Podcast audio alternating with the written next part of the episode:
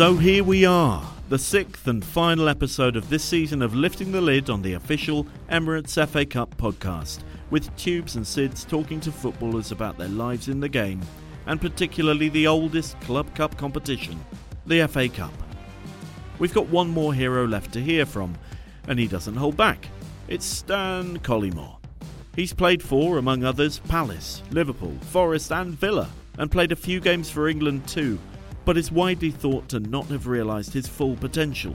So, this week's episode is about decisions. And we get to hear about everything from Stan's career choices to his off the field decision making as well.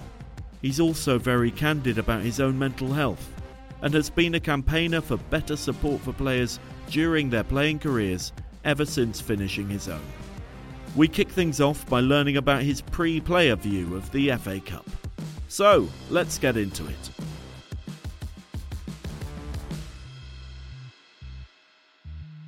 Welcome to a Lifting the Lid.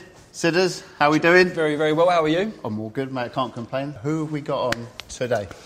Today, we have got a striker that played in an era where, for me, the calibre of strikers was probably at its highest in his country. We're talking Shearer, Sutton, Yorke, Cole, Players. Sheringham, Ferdinand, Fowler, and for me, this striker was up there with them when he was in his pomp. Um, and that striker is Stan Collymore. Stan Collymore, what a player. Exactly. And what are we talking to Stan about? We're talking to Stan about decisions uh, right across the board football, transfers, clubs that he went to, clubs that he, that he may know, uh, not have gone to. So we know what Stan's like. It's going to be down the line. It's going to be brutal. It's going to be truthful. Let's do it. Buzzing for this. Let's get him out. Stan Collymore, everyone. It feels like TFI Friday back in the day. Chris Evans and. How are you, mate? I'm very well. How are you? Good to see you. Yeah, it's been a while at the Villa, Stephen. You've, you've brought the sun out. I have brought the sun out. We're, we're nearly there. You mentioned your team there, Villa. Massive, massive fan. Who were your idols growing up? But Gary Shaw, blonde hair, Yeah. Bob, I Peter. Wig, big Peter Withe. He was used to have claret and blue um, sweatbands on. So I, I've, I've still got claret and blue sweatbands. Um, You just walk around the house with Claret and blue. occasionally. And uh, my mom, bless her, hello mom, she's 90. I remember saying to her as a kid, I mean, bearing in mind my hair was sort of like wavy. Well, it's not afro, it's just kind of light brown and wavy. And I said to her, mom, can I have my hair done like Gary Shaw, a blonde bob?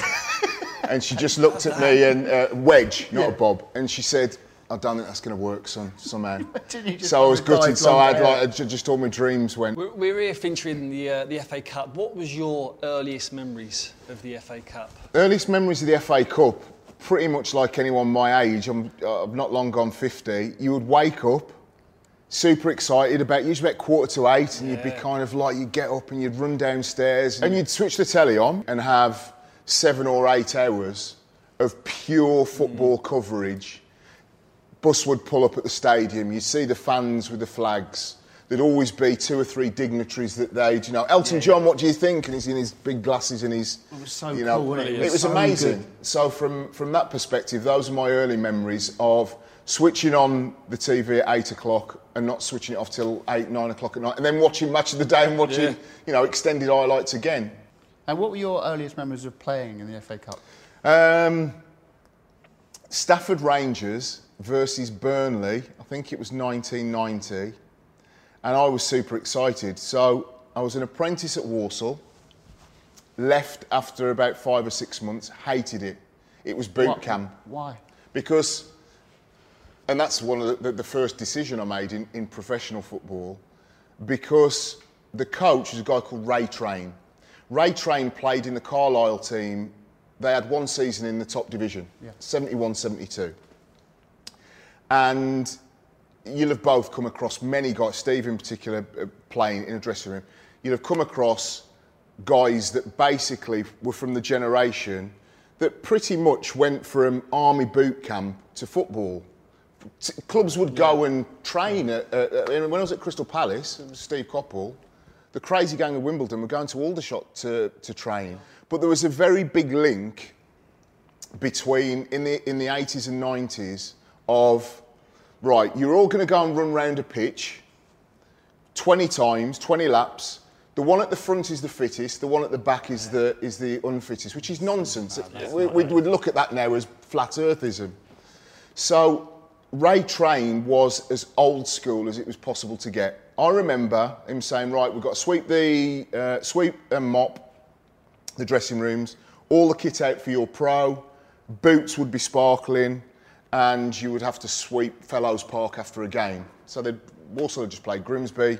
You'd come in on a Sunday and you'd sweep the terrace. I'd be at the top. There'd be another guy here, another guy, here, and you'd sweep everything down, pick it up, and you'd have The actual terracing. the actual terracing. So at Walsall, when I went, because I didn't have a football background, um, I went from a very small town playing Sunday football, uh, junior football, into the professional game. Whereas lots of the kids that were already apprentices, they'd played in Birmingham and they were already associated with Birmingham or Villa or with Walsall or with Coventry. So they understood what was coming. And it was boot camp and it just broke me. I thought I was just t- going to turn up and play football and express myself, Yeah. and um, and it, he saw ability in me, and because he saw ability in me, I was always the one that when the whistle blew, right, chaps, well done, see you tomorrow. You get to the gate about 100 yards, not you, Well, you bring it back. and come back and he'd run me round a track, and you just and it was just horrific. So I left. Um, I said to my mum, I said, if this is what it is, I don't want a part of this. Left. Two days later, um, a guy called Barry Powell um, called me. Barry Powell used to play for Derby County in their heyday, the club heyday, just after I think, and he was youth team coach at Wolves. And he said, "We'll take you." He said, "You did really well for Walsall against us in the youth cup." and I went like that. Uh, first game, second game was Wolves against West Brom. why, why was that? Why do you reckon you went like that? Is that just because you felt, was you comfortable in that environment or it just suited you, the, the, the, the The, coaching? the or? difference in the two men, Steve, was I had a conversation with Brendan Rodgers when he was at Swansea, and it was the night before they played Liverpool. And I was talking to him about my son at the time, about cause he, he, my son, could, fantastic player.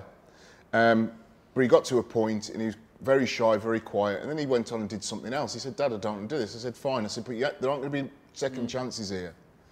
And I said to Brendan, what do you do with youngsters? Because he'd been at Chelsea. Yeah. You know, his whole thing is, is developing younger Absolutely. players. And he said, Stan, give them the carrot, they'll no longer accept the stick. And Ray Train was all stick. Barry Powell was like Brendan Rodgers, all carrot. I want you to do well. I believe in you. And it's just, when you t- you're talking to a 17 year old and saying, uh, I believe in you, uh, as opposed to, uh, you've scored two goals, but you should have scored three. Run round a track. And you've, you run around a track, or you, you, that bar is always yeah. Yeah, unattainable. That glass ceiling is always, you can never break it. So Barry Powell was amazing. I was there for another few months. Um, scored goals in the youth team, scored goals in games with first team and reserves. Still got released because they had Steve Bull at the club, Andy Mutch, two or three other strikers. Um, and then I drifted into non-league, Stafford Rangers. Yeah. The first five or six months found difficult to transition.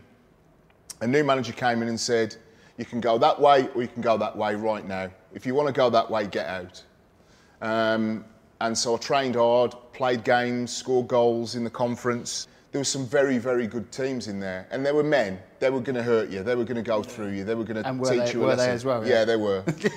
uh, I've got the scars. I've got, actually, I've got a Dennis Wise stud mark here, which you, you, uh, I might get into to signature one Still day. there, is it? It's still there. But he's left a proper stud, Oh, stud was- in me. Anyway, such a wind-up merchant. so we got into the FA Cup first round. Burnley. Burnley. he must be like, And mate, but they were fourth division then. right. But it's still, Still, Burnley. yeah. It was like they did, Yeah. you know, was, I've always been a bit of a football geek, so, you know, their time in the early 60s, they were as good as anybody Mm. in the country. Um, scored an own goal. Ah. Ball comes over, Dopey Collymore is stood flat footed, its machine goes in. Uh, it was about 5,000 there. Burnley brought a couple of thousand fans, and I'm like, I'm never going to play professional football now. Yeah. I actually found the clip the other day on YouTube. of Stafford Rangers uh, fan site sent it. It was very funny to see me as a as an 18 year old, just sort of trudging back, going, That's it now, no football for me. Okay. Did you actually think that though? Do you think Yeah, I was playing for think Stafford? you do. I, you- I'm not going to. Well, it's, it's, your pla- it's a platform, isn't it? You know, if you if you're a youngster and you're at a club, a pro club, um, you know, you'll make your debut, and you often will get four or five games if they think you're really good. And after that four or five games, they'll say, "Yeah, he's, he's ready," or we'll send him out on loan. This very much felt like this is a league club. Um, it's a it's a big environment in terms of this one-off game. Um, you fluffed your lines because all of those games, don't forget, on Football Focus on a Saturday or a Sunday, it'd be like, and Stafford Rangers lost against Burnley. Yeah. the unfortunate young lad Collymore scored an own goal. Um, so yeah, it very much felt like um, that, that that was it. It was November 1990. Got invited down to Crystal Palace for a trial. Stayed with a family in Biggin Hill, and got the week out the way. Right, bright. So training with the first team. To be fair, straight away there was no kind of you're, over in pitch Z straight it. straight in. And I thought that's a bit odd in itself. Um, and I got called to Steve Coppell's office and he said, Do you want to play for Crystal Palace? I can, see- I can see him now. Do you want to play for Crystal Palace? Is this big? Is Is this Steve? Come and sit on here, pal. Is the, he's, he's sitting there with the deepest voice in the world. Do you want to play? And I said, Yes. He said, Get yourself home and I'll see you tomorrow. So I had the owner of Stafford Rangers take me back to Cannock. I packed a head tennis bag with everything I owned. That was it. Next morning, I got up, at, uh, went to Wolverhampton Station. That's when this life that I'm in now started. I'm 20 years of age and I've gone to Crystal Palace that have finished third in the old First Division. And Alan Smith, Steve Coppell, Wally Downes from the Crazy Gang, and Andy Gray came out and trained in a sheepskin coat with a yellow bib over the top.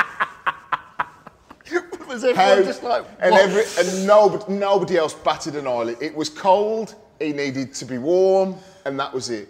Well, so it wasn't even. It, no one It, was, went like, it what? wasn't a skit. No. He trained in a sheepskin coat because he was Come out cold. like Del Boy. Like Motty Motty. walks out like Motty and trains and trains well. Um, but that was very much the sort of crazy gang philosophy that was being almost injected into that Palace team. Andy Thorn and Eric Young had come from um, Wimbledon. yeah. Wally Downes was the coach. He hadn't long come, and he was arguably the architect of the crazy gang. Um, but there was a black clique and the white clique, and the white clique was Geoff Thomas, Alan Pardew, Alan. Um, as always, if he was chocolate, he'd eat himself. so many Um, people have said Always that. had his little toiletry bag, even then. Toiletry bag, people would come in with a bar of cobalt and do under your armpits. sheepskin jackets. Yeah, do your, arm, do, do under your armpits, do your hair, and then you'd be out. Yeah, our lad was like a, a his little little bag. Um, Gareth Southgate and Andy Woodman Yeah. were young members of this little clique, and the two cliques didn't like each other. There was there was a lot of yeah, there was a lot of there was respect. Yeah. Because they played with each other and they helped each other and they were a very good team. And what did I learn? I learned to get my head down, um, to get anywhere near this team, you're going to have to work incredibly hard. Um, Steve Coppell saw me as a wide man, so I played a lot of my games at Palace as a, as a winger, tallest winger in the world. How did you find that? Horrible. Yeah, did you, Just stuck out there. I made my debut against um, against QPR, and it was it was quite surreal because I you know played at Stafford Rangers, but going in the crowd in the top flight, London Derby, um, and I'm stuck out on the left wing, and I hated it. But I learned a lot from playing there, which then helped me later on in, in my career. because you decided, didn't you, to drop down the league? Yeah, Was that a tough decision? Yeah, it was the toughest decision because uh, I was actually quite scared, like genuinely scared, because I'd been at Palace at that point for about two years. I was living in Croydon, in digs, and it was a very comfortable existence. Um, so I drove from Croydon to uh, Roots Hall, and Colin Murphy just said to me, I want you to play as a centre forward. I know you've been playing as a left winger for Palace. He said, I've worked with Mick Harford. Um, I thought, bloody hell, it's like, I hope he doesn't want me to be Mick Harford. I'm going to be like elbow. sharpening my elbows. Uh, I've worked with Mick Harford and John Fashanu. And he said, I believe you can go further than them. And I thought, "Ah, they all say that to you, kind of thing. Um, made me debut, absolutely terrified. Small ground, Roots Hall, but it was, this is it. You are now a centre forward for a championship club that are battling a real relegation. this isn't Wednesday night at Tooting and Mitcham playing Ipswich reserves. It's on you. This is proper. Yeah. There was protests going on uh, against Vic Jobson, the owner, and it was the first time in my life that I said, "This is not only a good decision, this is a great decision." You could have stayed at Palace and been in the reserves for another two or three years. You could have gone to Wimbledon and not got ahead of Effa and Dean Holdsworth and one of the others. You've gone to a club and now it's on you. And you've and in this one game, you've thrived. And I ended up scoring 18 in 30. You kept him up. Yeah. We stayed up. Yeah. Um, By the way, you, you've kept them up, and he said, "No, we stayed up." yeah. Yeah. I do. I, I mean, out of all the clubs I played for, I mean, like I say, I'm a Villa fan, and it was horrific. My time at Villa was bad. Bad life decisions, um, bad. Um, didn't think about it tactically or technically, which you'll uh, come to. But I always say we with Southend because when we stayed up, the last game of the season was against Luton. Uh, Kerry Dixon and John Hartson were playing for him. And it was nil-nil and stayed up. And the fans, the glee and the joy, they just had pure relief. We cannot believe we're staying in the Championship for another season. Especially bearing in mind they've, you know, they're struggling now. Yeah. You know, could well go out. The, been been teetering on the edge of going out of the out of the league for a few years. So to be hoisted above everybody on the pitch, having your boots nicked, being left in your pants, feeling that you've contributed something. Uh, again, in terms of a, of a decision whereby you're given three or four options, one was more lucrative, Wimbledon. One was safer, stay at Palace. Or the other one, go to this club that most people had never heard of, that are in a relegation scrap, and help keep them up. Was an amazing feeling. So you go from Southend to Forest. Yeah. So obviously it's a no-brainer to go to Yeah. Forest, but it still must have been hard for what for what you're saying there that you know your experiences and what you had at Southend to to leave that. Although you're going on to new pastures, which is going to be better for your career, it must have been hard to leave Southend for the. It was, but I was only at Southend for six months, 18 goals, 30 games.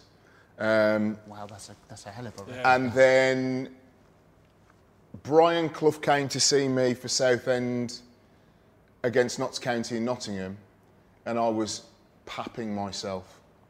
what you knew he was coming to watch. I knew he was coming to watch. And Barry would tell you everything. Yeah. Yeah. You, you know, bizarre Barry was, but a, a, a great character. And he said, I mean, he was trying to, he was a used car salesman. yeah. Stan scored two today, that's another 50 grand on the Lovely, feed. Uh, Exactly. So he would tell me everything. Um, he'd, he'd often say, "I- I've been on to Big Ron, pal. Uh, he'd always say, I've been on to Big Ron, pal, and uh, you could end up being, going from here to Villa. And I'm like, this is not real. Um, but he told me, he, sa- he said, uh, Cloughie and Ronnie Fenton there, and I had, I had one bad game for Palace, genuinely one bad game, and that was it. I was like, nah, that's Brian Clough. He's, he's there somewhere and he's watching me to ascertain whether um, I could go to a club that he's won everything with. Um, so that didn't happen. Brian Clough didn't want to pay, he balked at the two million fee. Then we got to the end of the season. Um, I went on holiday. I had a phone call from Barry saying, um, We've done a deal with Forest. Get yourself back and meet Frank Clark. Frank was just sort of the opposite of Barry. Barry would have a thousand words, and I want you to do this and rely on you, sort of really tug on your heartstrings. And Frank was like, I'd love you to come to Nottingham Forest. Obviously, we've just lost Brian, and Keano's gone as well to Man United. Um, it's a lot of money, but we're prepared to pay it, and I, again, I believe in you. But I remember driving straight from Croydon to Nottingham. Nobody knew. Went to the city ground, saw a red door open, and a, and a kit man, and I said, I've just signed for the club. I said, can I have a tracksuit? He had to give it the, the okay with somebody at the club, and they said, yeah, he really has signed for the club. Put this Nottingham Forest tracksuit on from the previous season. Went to see my mates, and I was just like, just kept on doing that. it's like there's the tree, and the, it's yeah. just mad. And, it, and I was 23, and I'm just trying to think now. You know, you, you think of players. Jack Grealish, uh, know fairly well. Villa fan, plays for his club. I hope he does that. I hope he did that. I hope when he went in an England dressing room that he got the he he had a look at the shirt and and all of that kind Were of stuff. Were you like that, Steve, when you went to? Um, I was like, I, I, well, I signed for Chelsea because it was more of a family. All my family's Chelsea. You know the connections I've got. I've got. Yeah. It was. There was moments where I was looking down. I was like, wow, like it was.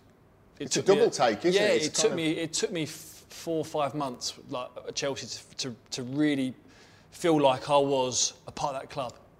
Did you, were you more nervous signing for Chelsea because it was Chelsea and it's all your family? Yeah. yeah, exactly that. And they, they was obviously one of the top teams in Europe. Jose was just come on the scene, so yeah, there was that, that stigma as well that was that was with it. But I know exactly the feeling. You, know, you look down, and not just there, it's, it's on the club tracksuits, it's on you know the be- kit bag, it's everywhere. You like, and it's just everywhere around you, and you, you're in this bubble, and you just get soaked into it. It's an amazing, amazing feeling. So, um, for me, the step up was a, a significant one. I moved back to the Midlands. I made a conscious effort, and again about the, the theme of decisions. From Forest, pretty much through Liverpool and Villa, I lived in Cannock, my hometown. And at Forest and at Villa, the media angle was this is a really good decision. He's surrounding himself with his friends and family. Right. At Liverpool, it was he was never committed enough to move to the city of Liverpool, and so it's the same. It, took me 45 minutes to get in to uh, to Melwood, Yeah. uh, Liverpool, and it would exactly the same time as it would take uh, Dom Matteo or Neil Ruddock driving from Southport. Yeah. That's the- nonsense, The? And then perception there's- was that he's going from the Midlands to the northwest rather than, you know, equal distance. Um, do I regret that decision in terms of Liverpool? Yes, because it was used against me, and it was uh, every every good game I had, it was never mentioned. Every poor game I had, he hasn't committed to Liverpool. Um, but signing for Nottingham Forest, it was the right decision, the right move to make. A great club, an absolutely great club. Um, and then the next season, in the, uh, my first season in the Premier League, we finished third. Um, 50 goals, 68 games. Um, was a Phenomenal, isn't it? joke of a record. um, a very good team. Stuart Pearce, Steve Stone, Bryan Roy, um, Lars Bohinen. Old Harry Wills, yeah. A really good team. And that is still a record. Us and Newcastle, I think, are Mm. the only two teams that have been promoted. And that's the highest finish. We both finished on identical points. Wh- Um, Why was this team so successful, like Forest, in terms of the players that you had there were, were good players? I think that the team that went down, I mean, it was one of those cliches. They, were- they, the end of that season that they went down, that kind of famous cliche, too good to go down, was used. Stuart Pearce had an injury. Roy Keane was amazing. He had an amazing season, but they went down. Um, I think that I think that Brian wasn't Brian that we knew at that point. I think that speaking to some of the lads, he was a little bit more aloof. He had his own issues and problems. So uh, leadership became a bit of an issue of the club. Um, but in terms of the personnel, I mean, Frank Clark firstly wanted to get out of the Premier, out of the, the Championship. So he bought Lars Bohinen, which made a big difference. We actually started the Championship season playing 4-4-2. I think it was myself and Gary Bull, Steve Bull's cousin, or myself and Lee Glover, myself and Jason Lee. And we lost our first six games. And I remember Forest fans at Barnsley singing to me, what a waste of money. At that point, uh, did you think me- what a terrible decision to come? Exactly, Yeah. exactly that. I thought that isn't. It's, Yeah. uh, it ain't going to get any worse than this. You've got fans that have seen Trevor Francis scoring a goal as the sort of um, first million pound player, and now three thousand of them are singing "What a waste of money." What is that like to you both? If you're having a bad game and the fans are getting on your back, does it just mentally do you? I- In my in my terms, I look. I was a workhorse, so I, we could all go into games and you know a pass could go astray, or you miss a goal, or you miss a chance, and it happens. Yeah. But I think with fans, as long as they see Yeah. you working for their badge, then they'll, they'll, they'll respect that and they'll applaud that. Whereas if someone's having a bad day, and they get subbed off, and it, that can manifest. You know, that's when fans can can go against you. Did it, So get, to, if- did so- it get to you? F- That was the only time. Uh, the only yeah. time in my career, I mean, I had a great relationship with Villa fans despite having two really bad years there. I mean, they had a big, huge banner on the Holte, and Liverpool fans were always very gracious and always have been because, uh, I mean, now, um, you know, just finding out with the kids using the stats. I mean, the only stat was goals for me or for Robbie Fowler. Yeah. I actually found out somebody tweeted me the other day and said, "Did you know in your two seasons you got a double double? You got a double in assists and a double in goals." I was like, Wow. "Great, superb." Um, but in terms of um, the decision, not that I made, but Frank Clark made, was we had a big team meeting in Nottingham. We'd lost five out of six games in the Championship, and we were second from bottom. And he said, "I've got to change it." So he brought Lars Bohinen in, stuck him in a five in midfield, and said, "Stan, you're going to play up top on your own." And it changed overnight. So we pretty much stayed with that system until we got promoted. And then Frank said, I think it might be a little bit of a stretch sticking a rookie in his first Premier League season up top on his own.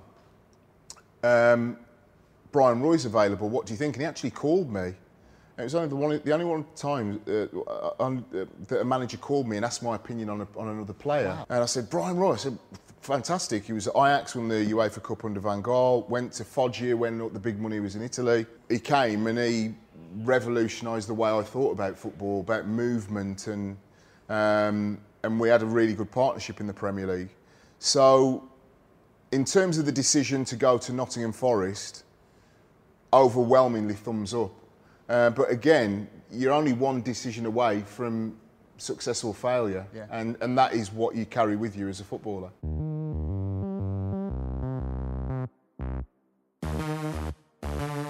Was there was other clubs involved? There yeah, was, was, was, Fiorentina was, was, was Man were United interested. was Man United Manchester United. So my agent was Paul Stretford. Yeah. Paul Stretford at that point, he still looks after Wayne Rooney's Yeah. career, 20 years on. Um, my so he was my agent at Nottingham Forest towards the end, and famous phone call happens again. Decisions change things, other people's decisions.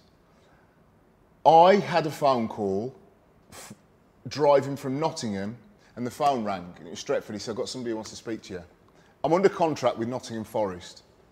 All right, big man, Fergie, yeah, Sir Alex Ferguson. I'm like, "Eh, eh, eh, you want? You Is this a wind up? yeah. And I stopped the car on the roundabout. There's a few garages there near Derby County Cricket Club. And he said, Would love you to come. He said, Be patient, it'll happen. And I'm like, Amazing. At that time, Fergie, around two or three days later, called Frank Clark, and Frank Clark told his secretary Carol, blank the calls. Just ignore the calls. Because Frank didn't know what to do at that point. He didn't know whether to accept a, an offer. Yeah. I was under contract, so I didn't have to sell me. There was no sort of free. Uh, the Bosman, I don't think, had even started at that point. Um, and I remember Paul Stretford saying, Don't worry, it's all happening. Back of the Nottingham Post, Stan Collymore this week will sign for Man United. I'd just been to Old Trafford and scored the first goal in this win. That had, so it was all on. Then I didn't hear from, from Stretford for about five days, which was very unusual because he was my agent and we spoke Yeah. every day. And it was a very sort of close relationship. And I was ringing him, leaving messages and what have you. Five days. I'm like, this is super unusual. So turn on Sky Sports News like most players do when Yeah. it comes to Andy Cole, breaking news, signs for Manchester United.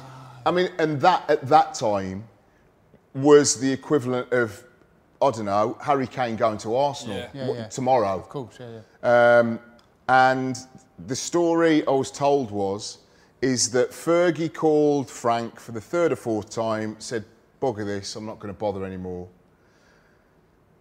Has a phone call with Kevin Keegan about Keith Gillespie.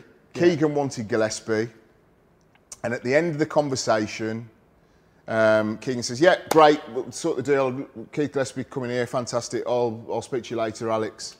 And Fergie said, in his own autobiography, I thought I'd just ask him about Andy Cole, expecting him to turn around and turn to get lost. Yeah. He said, What about Andy Cole? And Keegan went quiet for about four seconds, and Fergie said, I knew I had him then. He said, because a manager that was desperate to keep his player under any circumstance, he says, Come straight back. Yeah. laughs or Yeah. he said that pause I knew. And if you remember, Kevin Keegan had to go out onto the steps Stairs, of yeah. he's like Geordie Nation, trust me or I go. Yeah. Um, and I was devastated. Paul Stretford eventually called me and after a few expletives were exchanged and he just turned round and he said, I'll get you Liverpool again, decisions. The decision I made was you've just got to get to the end of the season now, do your very best for Forest, and see where the cards fall. Because Arsenal were interested, Bruce Rioch, um, Liverpool, Fiorentina. Um, and I sat down with Paul Stretford, I sat down with family, and I basically looked at it and said, how many opportunities are you going to get in life to play for one of either Liverpool or Man United? They just don't come along very often. So I made the decision to sign for Liverpool. Um, didn't go down, down very well with Nottingham Forest fans at all. Um, I went back with Liverpool to the City Ground the week before the Liverpool 4 Newcastle 3 game. We lost. And there was a one kilometre cordon put round the City Ground by Nottinghamshire Police because I'd been sent a scrapbook with, and it was obviously a kid, that had every picture of me in a forest kit with the heads cut off and like blood kind of like spurting out my neck. And so the police said, we better take this seriously. And I had to get off the bus with the Liverpool players with not a soul around for a kilometre around the stadium. And I got booed for 90 minutes. Well, you made a decision to sign up for Liverpool, and then you're playing an FA Cup final against Man United. your biggest rivals, Yeah. Man United at Wembley.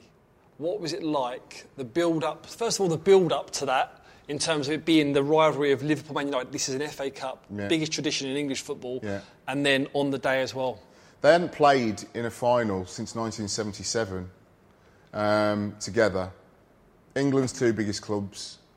So you can imagine, I remember the lead up to the game, particularly because there were a lot of similarities between, you know, there was the class of 92, there was Fowler, McManaman, you know, the Spice Boys, whatever you want to call them. And so that was massively inflated during the weeks leading up and before the, the, the games against them in the league. And for you as well, because that's the team you were going to go to. And then Precisely, yeah. At said- that point, it wasn't. It wasn't so much so. I'd already got a. s- You know, once you play for Liv- once you play one game for Liverpool, Man United are your mortal enemy. But that was at the end of this, the first season, so there was never any thought of oh, I should have gone there or wanted to go there or any payback because I didn't go there. But the the way that this game was built up thinking about it as, as players at the time, we were all cocky and we were all confident. You all think you can kind of reinvent the wheel and I'm going to score a hat trick against them. And um, is that it was always built up to fail because of it, it was relentless. It was, um, you know, Redknapp and Keane. It was uh, McManaman against Cantona. It was Fowler against. It, it was just incessant. Um, and what I remember about the game was that a after the game it was said it was a poor cup final, and I th- and I remember thinking for years it, it, it wasn't. It was just really hard. Mm. Yeah. You couldn't breathe. You couldn't get any space. You couldn't get the ball at your feet and go and run at somebody. Somebody was on you straight away. And Roy Keane wrote in his autobiography, it was the most difficult game he ever played in. He couldn't get any space. Now, for Roy Keane to say that, bearing in mind the battles that he had, he said, I couldn't get anything that, I couldn't do anything that I wanted to do. At that point, I got subbed off 76 minutes, 77 minutes. Uh, Rushy came on, I think it might have been his last performance for Liverpool, uh, last appearance. Jamo comes out for a cross, I think fluffs it and Cantona sort of side volleys it in. Yeah. Um, we, we had an open top bus the next day, and we thought, "Christ, this is Liverpool. They ain't, they ain't going to turn out for a, for a team that loses." And there was tens of thousands turned out. It wasn't um, after like Madrid, Yeah, yeah, yeah. you know, where several million. But and this Scouser, he had a, a, a, a- a homemade board And we were, the bus was bus was coming along, and we got him. It was like, you know, well done, lads. You know, okay, it was against the Mancs, but well done, good effort. And it was just user a disgrace. Well, that's It's like that's, that's how much it means to know, isn't it? it was like because it was Man United for that bloke. Yeah. Don't come home. Yeah. St- don't get what you're doing on a bus. I remember the other thing about the open top bus parade is, is that Stig Inge Bjørnebye, left back, Norwegian left back, had his had was facing the back of the bus, and we got to the end of the parade, and the and the bus put his foot down to right. Let's get back to to Anfield and pick the cars up and go home. And there was an overhanging tree, and this tree just cleared him out Took him out. No to way. the back of the bus. To this to this So day, it was a- I've it never. was a bad idea, the He bus was he, journey. he was ten steps in from the front of the bus, and the and the it just cleared him all the way to the end, and all the lads had ducked, and Stig was the only one that. Bang. Um, How, was everyone just in pieces? just in, well, you can imagine like Neil Ruddock and Fowler and all that. I mean, the, the, the whole thing about that dressing room was that it was, um, I mean, Nottingham Forest dressing room, uh, Palace, hard men, old school, had to earn your stripes. Southend, lots of journeymen, bit weather beaten by the sport over many years, playing in the lower leagues, honest, honest blokes. Um, Forest, you know, a really solid dressing room. Good lads, pretty much marshalled by Stuart Pearce. We went to a Madness gig and he said, right, we've all got to go. We all had to go into Birmingham. Everybody had to buy Doc Martens. We went to, we went to Greece and played Olympiakos in a friendly. And the night before, AEK Athens were playing Rangers in the UEFA Cup. And Stuart Pearce said, we're going in with the Rangers fans. We stood the in the... night before a game. the, the 3,000 Rangers fans with Union Jacks, and uh, we're stood amongst them, and they're all going up to Stuart Pearce, going, legends, you know, Unionists, Yeah, yeah, and yeah. England, you know, love you, P- Piercy, and what have you. And we're getting, there was a, thankfully, there was a net over, and the AEK fans were throwing coins and bottles, and like, and Piercy was like, we're, we're going to stand with the Rangers fans and watch. So I have stood in the away end at a Rangers game with my Nottingham Forest teammates and also been to a Madness concert where the captain mandated that everybody had to wear Doc Martens. what That's a hero. Brilliant. You're probably giving it. It was, it- like everybody was. But it, it went into where, you know, everybody had to go into to buy Doc Martens. You know, we had a tape uh, in the dressing room and everybody could choose one song. And the, and the playlist was like chosen by Piercy. It'd be like Sex Pistols or it'd be The Clash or whatever, and I'd choose a bit of funk or soul or whatever, and it was all like meticulous. So that dressing room was solid, but it was run by Piercy. Yeah. So the Liverpool dressing room um, was the, the complete opposite of Crystal Palace and pretty much Forest, because you had a, a whole group of senior players that, that ruled the dressing room. Uh, Paul Stewart, Jan Mølby, um, Nigel Clough, Ian Rush, Mark Wright, and then you had this. They were they were in that corner. John Barnes. Over in that corner was McManaman and Redknapp and um, Fowler messing around, and the Scousers. Carragher was in there as well. And then in the middle was the new signings and some of the others.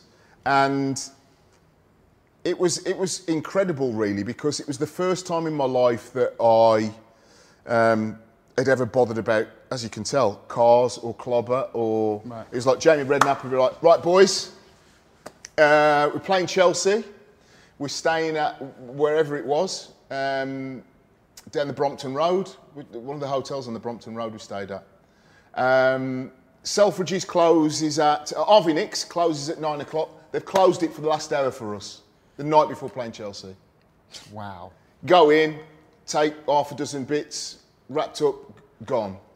Um, the, the, the cup final, and it was, it was, you know, it was all about cars and, and, and girls and you name it. And that bled into um, the narrative that there was a lot of playboys and stuff. Whereas the reality is, we had a, we had a good, the, the season with the Newcastle game went fairly uh, right the way to the end, the title race. Got into the cup final against Manchester United. If that could have quite easily been a Southampton or Yeah. teams that would have be, we, we, we'd beaten. So we were small margins.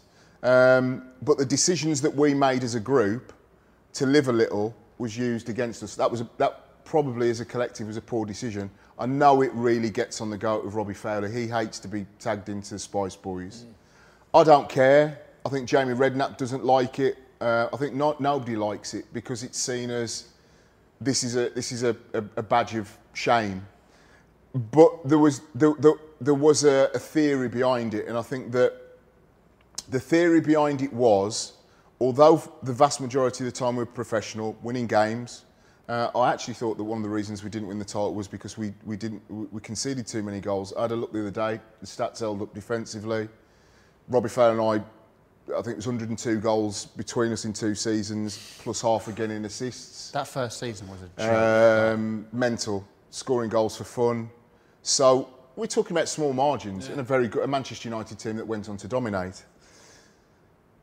But if I could shed a light on a story that probably separates the management, you know, I loved Roy Evans, but he was very much a, an uncle figure. right. The first day that I went out to train at Melwood, Roy walks out onto the training pitch and Robbie Fowler grabs him round the head and gives him one of those like he did at school. and I remember walking out and I was the new signing, eight and a half million British record signing, Billy Big Potatoes, got all the Liverpool gear on. And I thought, I wonder if anybody does that to Sir Alex Ferguson at Manchester United. No chance. And just little things like that.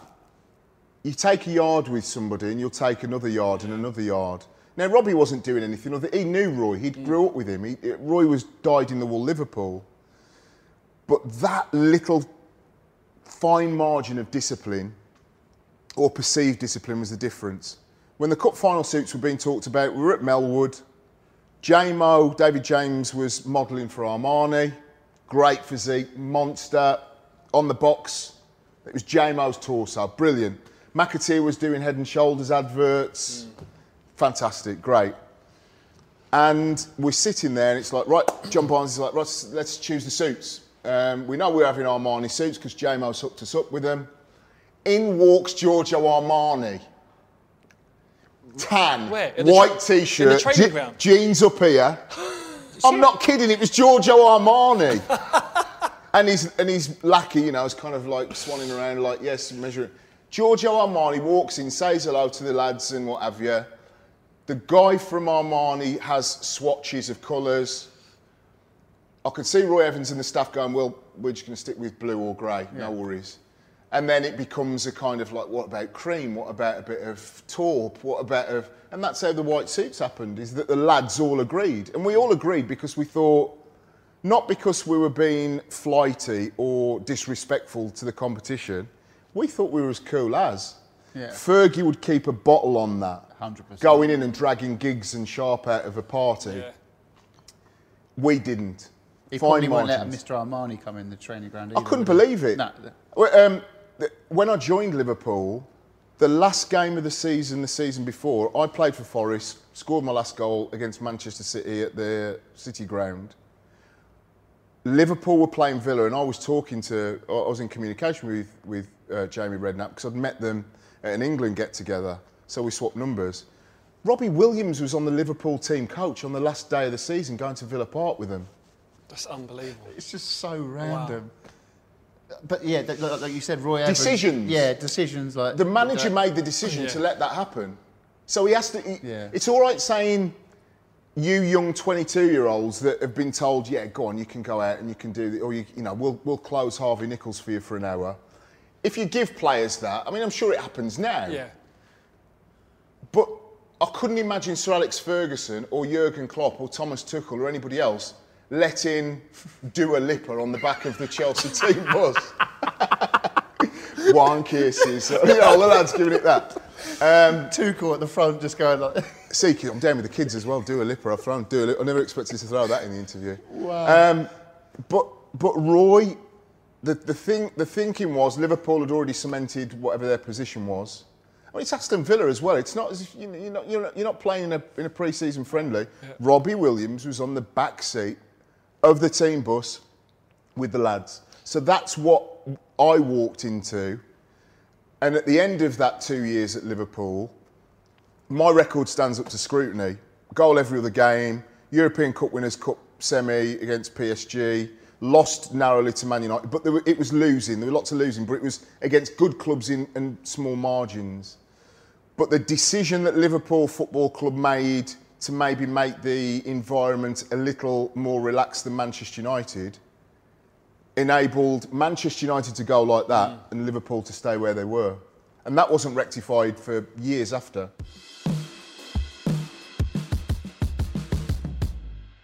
That lifestyle now is changing. Yeah. Not only outside of football, but more accepted Yeah. in the dressing room. Yeah. So would you say your in your career this was the point where mental health or other issues in terms of lifestyle decisions was now sort of being more quizzed at? The first time I, I sought or reached out uh, to anybody regarding my mental health was at Liverpool towards the end. And I rang the physio, Mark Leather, who's, funny, he's, again, this sort of whole Liverpool atmosphere and every, the, the banter atmosphere. He was called Judas because he, he, he left Blackburn as physio to go to Burnley or something. Really? So they called him, Yeah. Ju- so they called him Judas. Um, and I called him up one day. I said, Judas, I'm not, I'm not feeling great. I don't know what it is. Don't know what it is. I just, I'm just not feeling so grand. And you know, all right, we'll have a talk about it. It never went any further than there. I got to the end of the season. Paul Stretford walks into the players' lounge at Anfield, very small bar, families and friends, and he said, "I want to have a word with you." And we walked out into the corridor and he said, "Villa want you," and I just said yes. I got to the end of that second season with Liverpool. Still had a really good season with Robbie Fowler. Michael Owen was starting to get games. Michael Owen came on and scored on his uh, debut with playing alongside me at uh, Wimbledon at, at Selhurst when they were when they were tenants at Selhurst. So I knew this bright young kid was, and he was getting games, and they loved him, and it was kind of like the whole. You could see that happening. I thought, well, I'm going to be the one to potentially miss out. And the magic remedy was Villa Yeah. my club, want me. Um, everything else can just sort of disappear. It's kind of like everything's going to be great. And when I, s- the, the, the week leading up to signing, so Paul Stretford pulled me into the corridor outside the, the, the, the players' lounge and he said, um, Doug Ellis really wants you. And then he said, what a great move for you. Go back to your club, go back to the Midlands. So I said, yes didn't think about any of the, the from, from a, a football perspective. the money was double what Liverpool I was earning at Liverpool, which was incredible because I'd, I'd had two good seasons, but they weren't the two great seasons I had at Forest. And Brian Little, again one of my heroes as a kid growing up, was the manager. Peter Withe was the European scout. It was it was Alan Evans was one of the first team coaches. sounds perfect. It was it was too perfect.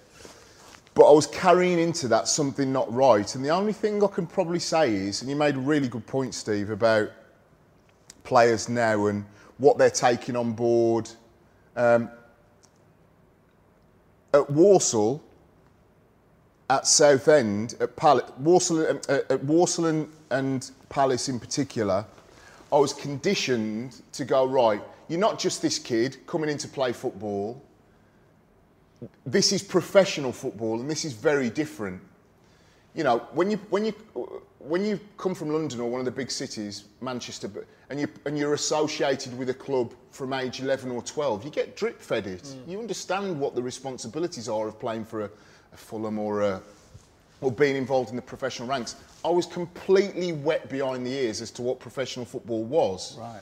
It's ruthless. It's it's combative. uh, It's there's a lot of jealousy. There's there's always somebody wanting to take your place, and you should be wanting to take their place.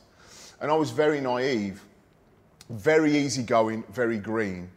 At Walsall and at um, Crystal Palace, I had an idea and a grounding on what this career was. That it wasn't always nice. It wasn't just about going out and training and doing flicks and tricks and scoring goals. There was a kind of, a, a, a, could be quite a nasty underbelly to it. So I have every sympathy for players nowadays that are taking on ever greater things, criticism from, you know, they, they, they're damned if they do, if they're damned if they don't, whatever they write on social media. But players that stick, T- Tyrone Mings, I, I like and I know fairly well. he sticks his head above the parapet in, in socialist issues. Marcus Rashford does. And I often think, how does that impact their mental health? Hmm. Because they're getting a barrage of, you know, mostly well done, but you're always going to get, you're always going to see what somebody says, oh, holier than thou, you're a this, you're a that, Yeah, yeah. you're the other. Stick to, you haven't scored for 10 games, maybe if you played. I didn't have that, but what I did have in the Liverpool um, experience was jealousy, was Jealousy from who? just at the beginning, Robbie Fowler and I didn't get on. On the pitch, we got on fine. Yeah. He reckons it, it was blown out of proportion. But I remember a game and we, we had a quick spat, quick word, very early on in the season. We didn't speak pretty much for the two years. It was like Sheringham and, Really, eh? and Cole. I always remember one or two players being quite cutting and cruel about things and, and um, you know, you know, comments. I remember joining up with England and a very high profile player saying some very cruel, cutting things. But football wise, I was going through you know, a bit of a bit of a bad time at that point. And and so being the person that I am, like now, you could say anything to me, and on a normal, natural mental health day, I couldn't care less because I've been in it for 30 years you, you, you do a radio phone in and a bloke comes on and goes, You're talking rubbish, I'm an Arsenal fan, da, da, da, da," or a barrage of social media abuse because you've said, you know, what Luis Suarez did was a, dis- was a disgrace, you know, and the Evra's stuff. You expect it, you take it. But what I'd started to notice at Liverpool was, is that the criticism in a very big pond, you know, a, a, an internationally sort of acclaimed organisation where you're always having to be switched on, every microphone is taking everything in, is that I looked back at interviews and I could tell that there's something wasn't right. And it was, I think I was just hurt and upset by how cruel the industry could be. I think that up to that point, things had gone well on the pitch. I'd, leave, I'd, I'd finish a game, go home to Cannock, see my friends and family, happy days. Didn't have loads of friends in football. But then when you start to invest in um, the, the, the Liverpool lads, as I did, um, and as you're at a club where there's so much more of a spotlight and scrutiny, it just started to unravel. I just started to see, I got to the, I felt as if I climbed to the top of a, a ladder, looked over into the secret garden. It wasn't what, it, what I expected it to be. British record transfer at the country's uh, biggest club. Um, and it felt like a disappointment. And once you feel that disappointment, it is very, very. You have. I always use Alan Shearer and Michael Owen as an example. In football, and Steve will know what I mean. If Alan Shearer was told, you've got to hop on one leg 3,000 times in the North Sea to get fit for the next two or three weeks, that's what he'd do. Eyes on the prize, nothing else matters. And I think that that can come from many things. Uh, being a strong person, a strong character, great family, a great supportive family. Uh, I always remember Michael Owen saying, um, would play a game, score two goals at Anfield, go and have a game of snooker with my dad or a cup of tea or a beer or something. I didn't have that. I had, it was me and my mum.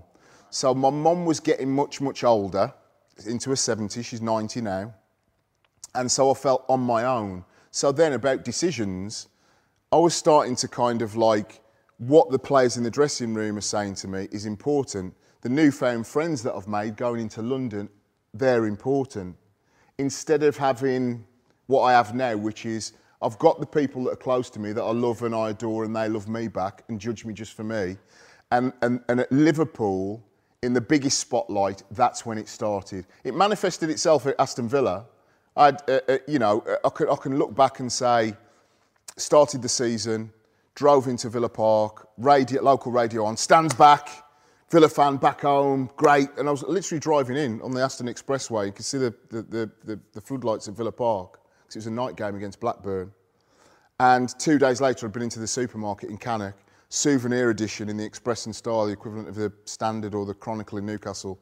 Stands back home. Uh, uh, my, my school teacher had, had, had said what I was like at school a souv- in a souvenir edition. So the, the, the going to Villa, um, it was like going there not being myself. Um, Brian Little decided to play me, Dwight Yorke and Savo Milosevic, very narrow on the pitch. Um, Jason Wilcox, Stuart Ripley, Alan Shearer tore us to shreds. We lost 4 0 in my first game.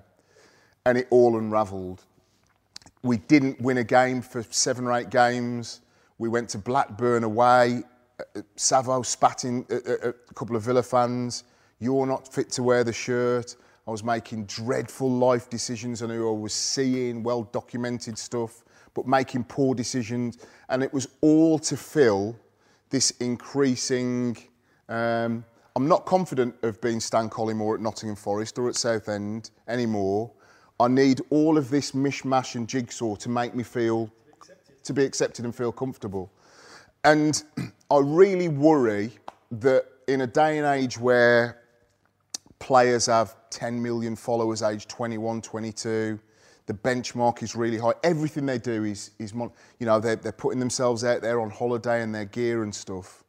I take my hat off to a lot of them because a lot of them seem to be, um, and again, this is probably the academy system, teaching them from a very early age what you possibly can expect. I didn't have any of that. The kid walking into Walsall and expecting to play a five-a-side and getting whistled back, run around the track, is that at Liverpool, the signs were there, but it manifested itself at Aston Villa, which was the wrong club, the wrong time, uh, the wrong manager. Brian Little got the sack, who was very um, sympathetic. John Gregory came in, and John Gregory, uh, and he knows I've, said this to him, he's, he's like Alan Pardew, confident, yeah. cocky. He used to have, you know, training, have his, he'd have his laces like Glenn Hoddle round you, you know, tied all the way up here. He was a good midfielder, very good midfielder for Villa QPR back in the day. He gets the job from Wycombe, thinks this is my shot at the big time. And at first he tried to help. He said, um, he said, I'll give you the number nine because uh, I know how much that would be important to Peter Withe's old shirt. Uh, and he tried, but he also was stick, stick, stick to Bre- Brendan Rodgers' carrot. Score two goals this week, should have scored a hat trick. And that added to all the life choices that I was then making. I spoke to somebody the other day.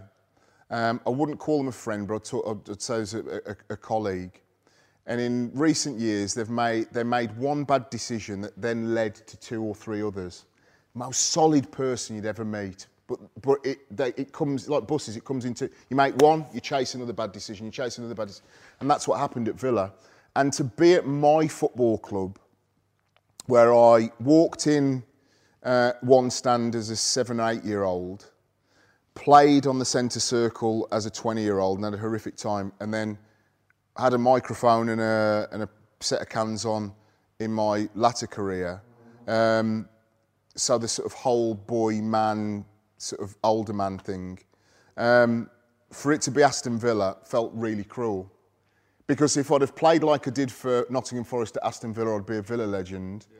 But for it to go so badly wrong personally and professionally at Aston Villa, I was done. I felt like a circus freak that was just playing for time. Just playing for time. What am I going to do? Uh, what's going to happen next? What's going to be the next front page? I remember making the decision and saying to my family, my sister uh, was a mental health nurse for a long time, and I said to her, Lynn, unless I do something, I'm having all of these thoughts and kind of, it's just not good. It's, it's very dark. And she said, Look, Cock, go and take a second opinion from the physio. Went to the physio. Physio took me to a, um, a psychiatrist in Birmingham. And again, this is how I worry about young players that are in the system, because the system will tell you whatever the system wants. And the psych, uh, psychiatrist turned around to me and he said, You're playing Fulham tomorrow. He said, uh, and I understand that you're in the team. He said, score a couple of goals and you'll be, Daisley, you'll be on your way a psychiatrist. Jesus. So I said, no, I'm going into the Roehampton Priory. Went into the Roehampton Priory. One newspaper that shall not be named um, said, Villa, Villa fans, drive this man out of your club. How can he say that he um, has clinical depression? It was the same thing because he earned so much. So it was so misunderstood. But the great decision was that by walking into the Roehampton Priory for a month, having a phone call a month later from the physio said, We've just lost a couple of games, the gaffer wants you back. Played Leeds, I'd been prescribed antidepressants, and I was zonked out of my head. 45,000 people in Villa Park, and I, and I was like, where am I? It was mad. And I walked into the dressing room the next day after the, my stint in the Priory, and two players. I won't name them because they're still very much involved in, in, in the game, but both of them privately have said, I understand now, because we're all older, we all, we all grow up. The one turned round and the, the gaffer, John Gregory, had said, The players want to see you. Like, the players want to see me? F- what for? And I'm sat there in my spec, and this player stood up and he said, Where the hell have you been for three weeks? And I said, I've been somewhere to be able to prolong my life for my kids and my family. Yeah. And they were great. Uh, This, this guy, after that, went, I understand it. One of the other guys that was quite vocal, he had mental health issues later on. I actually remember going to the Priory after that again for a week, and I came back, and Aston Villa had employed a psychologist and a psychiatrist, and there were four senior players around the table talking to him. Wow. Um, so, strange times. I understand that you know some people that think the world is you know world is flat have changed their opinion since then. Um, but I do worry about younger players that are getting bombarded from all directions, criticism. I mean, imagine today you're, you're, Marcus Rashford, um, incredible young man that said, I could actually say nothing. I'm quite a quiet, shy lad. Um, I could I could do my own thing in, in my part of Manchester where I'm from, but instead I'm going to take on the government, and I'm gonna and I'm gonna stick my head above the parapet whilst playing for one of the world's biggest clubs, whilst being on social media and potentially opening myself up to all sorts of criticism.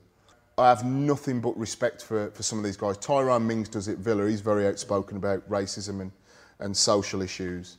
But for me, it would have been nice to have had some support, and, and I hope youngsters get the support that they need now. And if you don't, younger players, call the PFA, call your agent, seek out old gnarly pros from years ago because there's plenty of them out there that will help you as well. Um, but at the time, this Liverpool experience that then manifested itself at Aston Villa um, was horrific. Well, I'm so glad that you, you got through it and Yeah, you, you know, you're here with us uh, talking today. Going back to the decisions, final one. What would you say is the best and worst decision you made within football? within football. After after Villa, I went to play for uh, for Leicester, and I met Martin O'Neill and John Robertson and Steve Walford, three great blokes, and strangely, that was the a, a great decision because I wasn't fit. I hadn't played for three months, and Mar- we we were playing Watford away, my debut. Me and Heskey up front, and Martin said, I know you haven't played. I know you've been struggling. Go out, give me 20 minutes, and if you collapse, I'll come and carry you off. And I lasted the 90 minutes because I thought, great, this is somebody again. John Robertson would always come in, I love you, big fella, pat on the back and what have you. Um, I wished I'd have played for Martin O'Neill. I wish Martin O'Neill had been a, my manager at one of those big clubs. He managed Villa. He didn't manage Liverpool, but he managed Villa. So that was that's that's one kind of regret, but one great decision that late on in my career made me fall in love with the, the game again. But if there's one poor decision that I made in my career, it was probably going to Aston Villa when I did, because I should have stuck it out at Liverpool and been in a position whereby I fought for my place a little bit more, showed a little bit more resilience and hung around in, in Liverpool, stayed in Liverpool, lived in Liverpool, and had that experience for three or four years rather than two. And the best decision from a sort of how do you feel and sort of, you know, um, warm and fuzzy was, was signing for Southend. The love and the affection and the appreciation I got from those people down there um, is the reason why I'm a football fan. It made me understand what football meant to people that didn't get a trophy every season, didn't get to a cup final every, every decade, had probably seen them be relatively poor all their lives. Yeah. but the outpouring of staying up in the division in the championship was was real. So yeah, best decision was signing for Southend. Worst decision was the timing of going to Villa, for sure. Unbelievable. That was sensational, mate, and I can't thank you enough. Uh, pleasure. So You're good. welcome. Great insight. Good Thank to see you very you. much.